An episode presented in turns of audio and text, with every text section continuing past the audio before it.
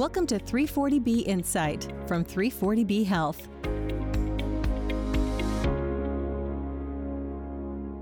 Hello from Washington, D.C., and welcome back to 340B Insight, the podcast about the 340B drug pricing program. I'm David Glendinning with 340B Health. Our guest today is the president and CEO of 340B Health, Maureen Testoni.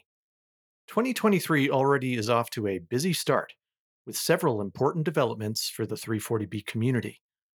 We wanted to check in with Maureen to help you keep up to date on these developments and prepare for what might be ahead this year. Maureen has insights on a wide variety of topics, including new developments in the 340B contract pharmacy dispute, increasing media scrutiny of 340B, and Medicare pay for 340B hospitals. Miles Goldman sat down with her to discuss these topics and much more. Here's that conversation. Thank you, David. I am joined by the president and CEO of 340B Health, Maureen Testoni. Maureen, happy 2023. It's good to have you back on 340B Insight. Thanks, Miles. Happy 2023 to you, and I'm thrilled to be back. I have a lot I want to ask you, so let's start by discussing the drug company restrictions for medications dispensed at contract pharmacies. We've spoken often about this, and I know there is a recent court decision on this issue. Can you tell us more about the court decision and, and where this issue stands overall? Sure, Miles. So there are three federal appeals courts that have heard oral arguments this past October and November on the contract pharmacy issue. The Third Circuit Appeals Court, which is located in Philadelphia, is the first of these three courts to issue a decision. And their decision was largely in favor of the three drug companies involved in the case before the court. And those three are AstraZeneca, Novo Nordisk, and Sanofi. The court concluded that HHS cannot require the three companies to provide discounted pricing to 340B providers through an unlimited number of contract pharmacies. The judges basically decided because the 340B statute is silent on the question of contract pharmacies, and because the record, in their view, shows structural clues that Congress did not intend for unlimited contract pharmacies, therefore, the 340B statute does not compel manufacturers to deliver 340B drugs to unlimited contract pharmacies. Now, we at 340B Health, we strongly disagree with this decision, and it conflicts with uh, some of the lower court decisions as well. But there's a couple of things that we want to note. One, this decision does not get at the issue of sharing claims data. So, AstraZeneca, one of the drug companies in this case, does not uh, agree to provide 340B discounts to unlimited contract pharmacies when uh, providers share the data. Therefore, this is a decision that says the manufacturers do not have to do unlimited contract pharmacy, whether you're sharing data or you're not sharing data, thereby really allowing the manufacturers, in this case, Novo Nordisk and Sanofi, to decide not to go forward with unlimited contract pharmacy when you share data. But another interesting point that was actually more encouraging was that the court acknowledged that drug companies must offer 340B pricing on all of their eligible drugs in a manner that allows covered entities to access those drugs. And that has potential consequences for covered entities that do not have their own retail pharmacies or their own specialty pharmacies, as well as for drugs that are limited in distribution, the limited distribution drugs, which, unless you're in the a manufacturer's network, you cannot get access to those drugs. The court seems to be saying that manufacturers may have to deliver drugs to contract pharmacies if there is no other way for covered entities to access their drugs. So, this could potentially make drugs in limited distribution more available, as well as providing access for hospitals that do not have their own retail pharmacies or their own specialty pharmacies.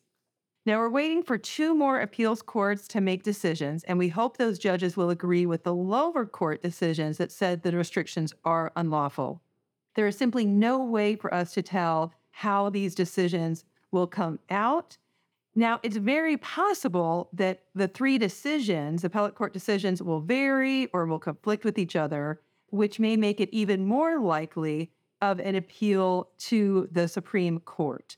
And if the Supreme Court accepts an appeal, then any decision, you know, frankly, would probably be about a year away. In the meantime, we are urging the Biden administration to continue to mount a strong defense of its interpretation of the law. And the question I think a lot of people are asking is why do the number of restrictions continue to grow? So I think a, a, really important thing to think about is what are the companies getting out of this? I mean, obviously, they're trying to avoid how many discounts they are providing. And there's obviously a financial incentive to do that. But when we really look at the companies that are doing this and really look at the drugs that they are restricting, we found two things.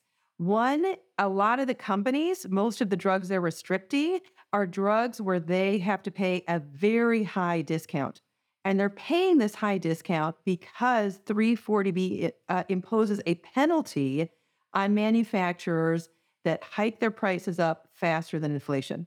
And if you keep doing that year after year, your discount goes from 23% up to 100%.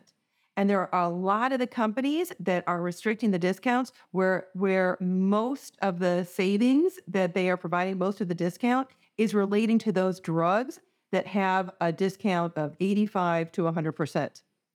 Another big thing that we're seeing with these with the other companies that if they don't have those kinds of big discounts, they have a lot of high cost specialty drugs. Specialty drugs is was not even an issue back in 1992 when 340B was started, but now they account for over half of drug purchases in this country, and they're very expensive drugs.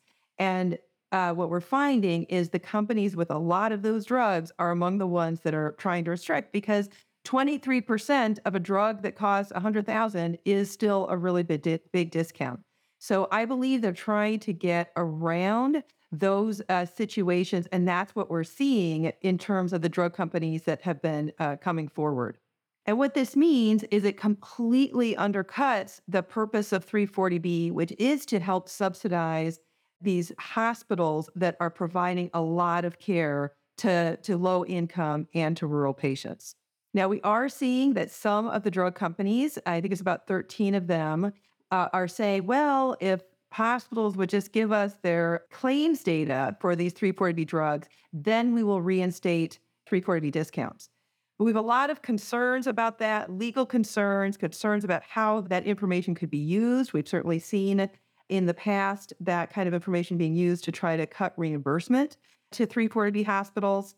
Uh, so that is a big concern to us. And then we are hearing from the majority of our members who are sharing data because they just can't afford not to, that they aren't really getting all of their um, discounts turned on, or they'll be turned on for a period and then turned off. Everybody has different policies. Many of these policies are not made public by the manufacturers as to exactly how and when they're going to turn these discounts on or off. So it's it's been a huge mess, uh, just a big disaster for the covered entities that are sharing data. Fortunately, we have a lot of support in Congress about 340B. They've been putting a lot of pressure on HHS to make sure they continue in the litigation, and they've been very vocal about their opposition to the manufacturer actions. And we've seen that in statements on you know, the floor of the House and the Senate in language that's been included in um, a year end spending bill, really focusing on resolving this issue uh, and support for covered entities. And I'm glad you mentioned Congress there. Can you tell us more about the advocacy landscape at both the federal and state level here in early 2023? Yeah, it's been really an interesting year um, looking at Congress so far in 2023. But one of the things that, that we have seen is that uh, in the fall, there were two articles in national newspapers that were, it really portrayed 340B in a negative light. And those articles were not really accurate in, in really explaining what 340B does and how it works. Uh, there's a growing body of research demonstrating that that 340B works as Congress intended because the 340B savings are used by hospitals that provide over three quarters of all hospital care for patients with Medicaid, two thirds of all uncompensated care, and three 340B hospitals are much more likely to, to treat patients who historically have encountered difficulties accessing care. So a lot of that that type of information was not included in these articles at all. And so our concern is that there, there could be actions in Congress as a result of these articles. And it could be things like um, oversight hearings. That's something that Congress does. These articles could make them want to, you know, bring in hospitals to uh, hear more about what is going on with 340B. It could potentially lead to members introducing, you know, legislation around 340B.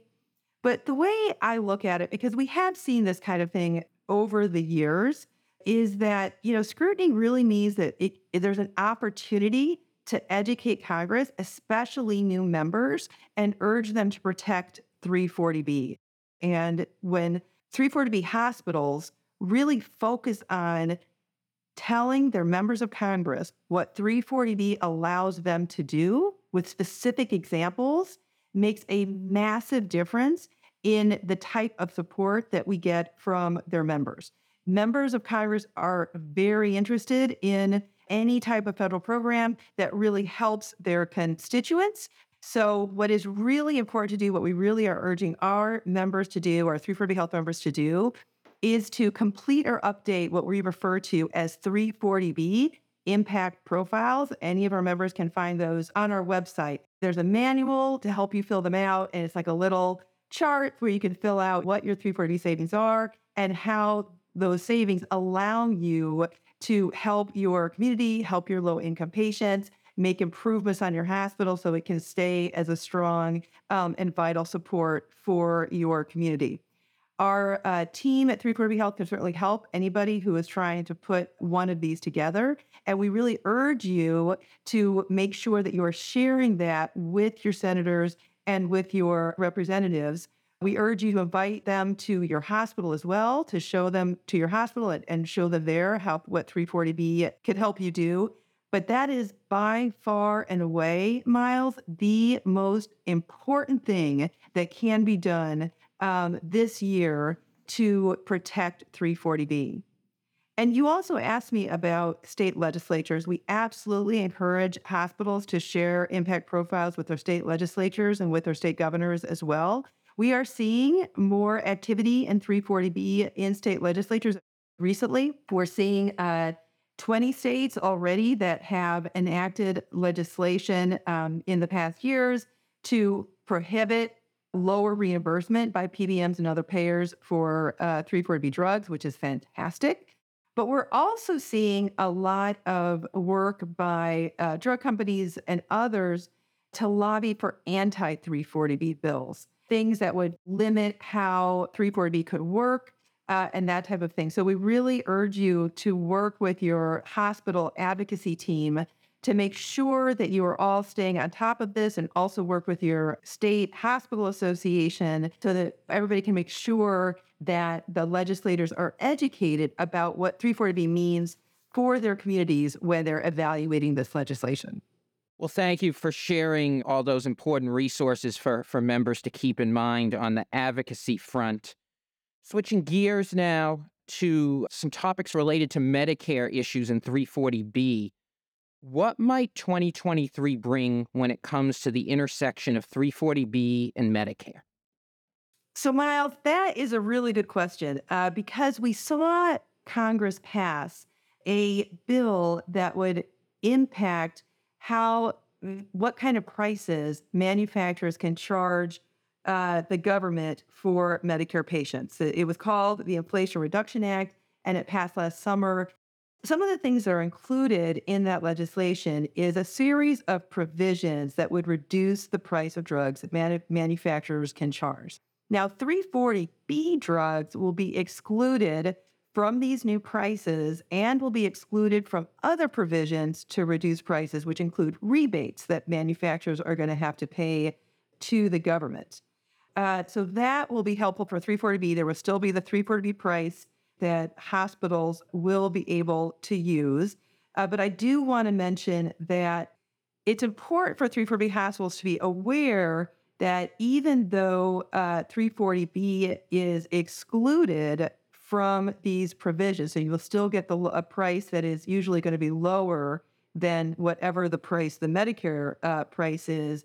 340B discounts are based on a percentage. So as drug prices lower, that means the savings of 340B are going to be lowered as well.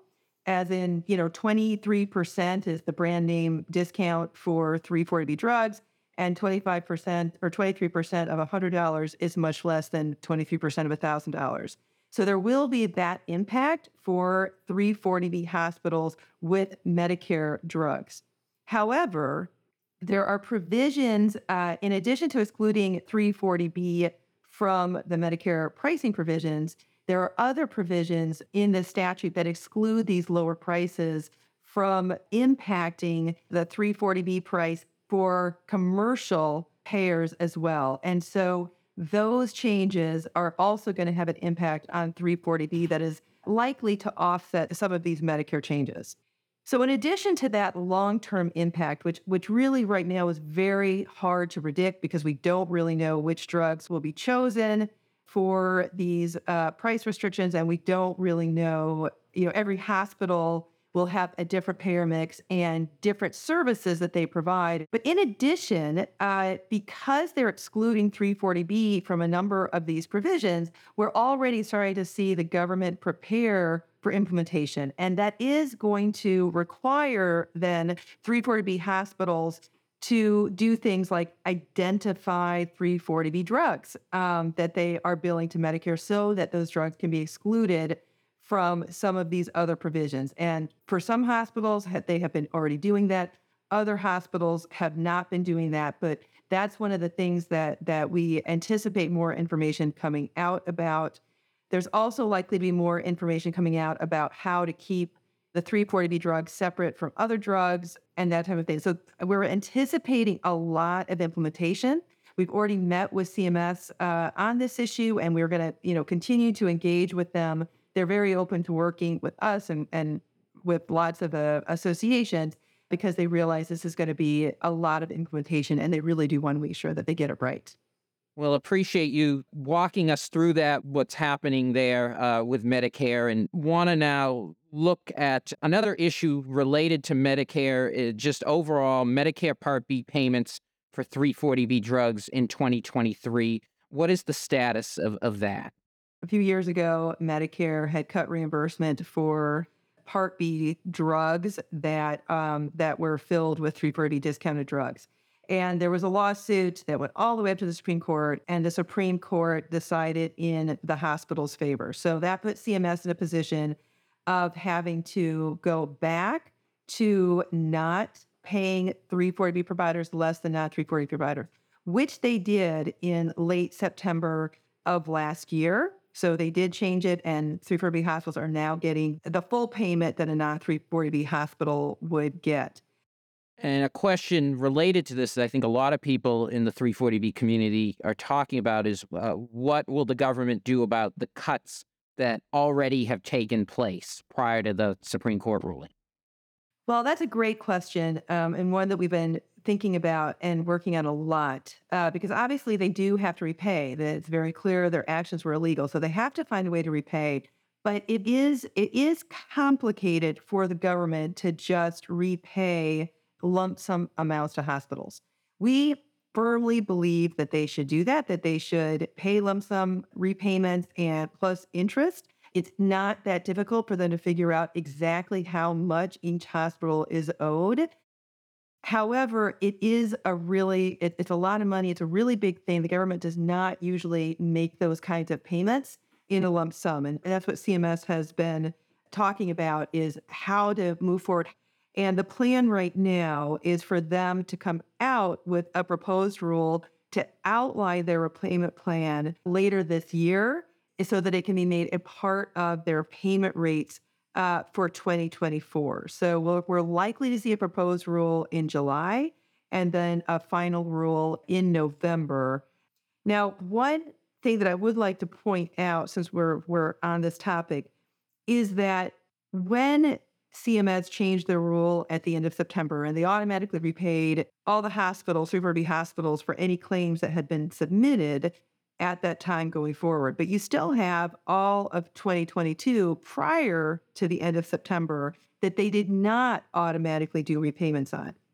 But what we understand is that for 2022, 340B hospitals are allowed to request repayment from their Medicare contractors. And we have many members who have told us that they have done so. Now, this can be a complicated, messy process because you have hospitals typically have thousands and thousands of claims that they would have to go through. Um, and we've had many hospitals tell us that they uh, have sometimes been able to work with vendors to see if they could do automatic adjustment requests and in the meantime, to try to submit manual request, requests in batches. That is definitely what a lot of our, our hospitals are doing. And they have a year in order to be able to uh, submit those requests. So that is something we're urging people to do, and we are hearing of success from those hospitals that have have started to do that. And that's a year from the original service date, right? That's right. It's a year from the original date of service in addition to hearing from the federal government on, on these Medicare issues, we also heard from the federal government in November about changes to the 340B Administrative Dispute Resolution, or ADR, process. Can you remind us of what this process is about and walk us through the new development? Sure, Miles. So, the Administrative uh, Dispute Resolution Process, the ADR, it was enacted in 2010 as part of the Affordable Care Act. And it was included following uh, hearings that Congress had held on reports by the Office of the Inspector General documenting widespread overcharging of hospitals by manufacturers for 340B drugs.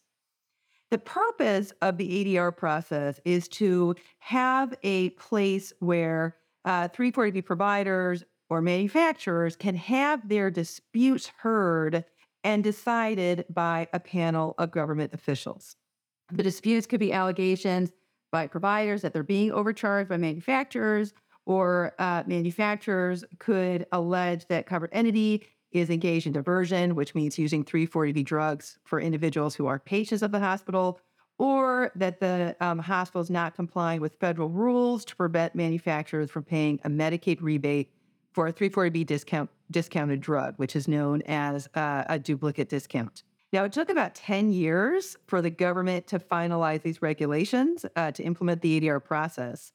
And it turned out that those regulations have proven difficult uh, to work with for both the providers and the government. So HHS has now proposed revisions to those rules that aim to reduce the procedural barriers, you know, for filing a claim and make other types of clarifications that we at 340B Health firmly support. We, we're also urging the government to make some more changes to the rule that would allow providers to have better access and more fair access to the process. So those comments of ours have been filed, and the process for submitting comments is now closed. There's no deadline by which this final rule has to be released, but we are hoping that it will come out this year. Well, we've spoken a lot about the year ahead and what might happen. And, and I know one thing we can look forward to this year are more in person 340B coalition conferences. We have two this year. Can you share more details with us about the winter conference coming up? Oh, I'd be happy to. I, I so enjoy these conferences. It's so many hospitals and other providers, you know, get together to talk about the latest trends in 340B and compliance and new ways of, of optimizing 340B. I, I, really enjoy it. This year, uh, we're going to be holding it in San Diego a little bit later than we usually do. So it will be uh, March 27th to March 29th. We're expecting more than 40 sessions this year, three uh, pre conference workshops, and several hours every day dedicated to networking. That's something that the providers that attend this event uh, tell us again and again is so important. And so we've really tried to build in even more time for people to connect with each other by type of hospital, by region, by state, and that type of thing. Topics we'll be t- we'll be discussing, you know, will include contract pharmacy restrictions, a lot of state issues as well. So I really encourage people to attend this. I really love meeting with our, our hospital members Absolutely. I'm, I'm looking forward to seeing the, the 340B community in uh, sunny San Diego. Well, Maureen, appreciate you taking the time to walk us through all the different uh, issues going on right now in, in 340B uh, affecting hospitals. You know, I feel like I said this last year, but it definitely feels like it's going to be another busy year ahead in 340B, and I'm sure we'll we'll have you on again as the year goes on to to keep us up to date. So so thank you again for being uh, for speaking with us. Yeah, thank you, Miles. It's great to be here. Our thanks again to Maureen for providing her analysis of the most important issues for the 340B community. We will be sure to have her on the show regularly for what is shaping up to be a very eventful year. Do you have questions about 340B based on our conversation with Maureen, or suggestions on topics we should cover in future episodes? We designed this podcast to help support 340B professionals, and we always invite your feedback you can email us at podcast at 340bhealth.org. If you have missed our recent episodes, we encourage you to check those out as well. They include our episode in which we opened the listener virtual mailbag to answer some of your most pressing 340B questions, and an episode about how to educate your hospital colleagues about 340B. We will be back in a couple of weeks with our next episode. In the meantime, as always, thanks for listening and be well.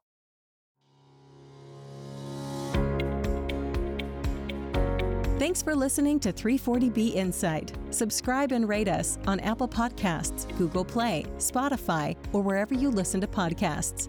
For more information, visit our website at 340bpodcast.org.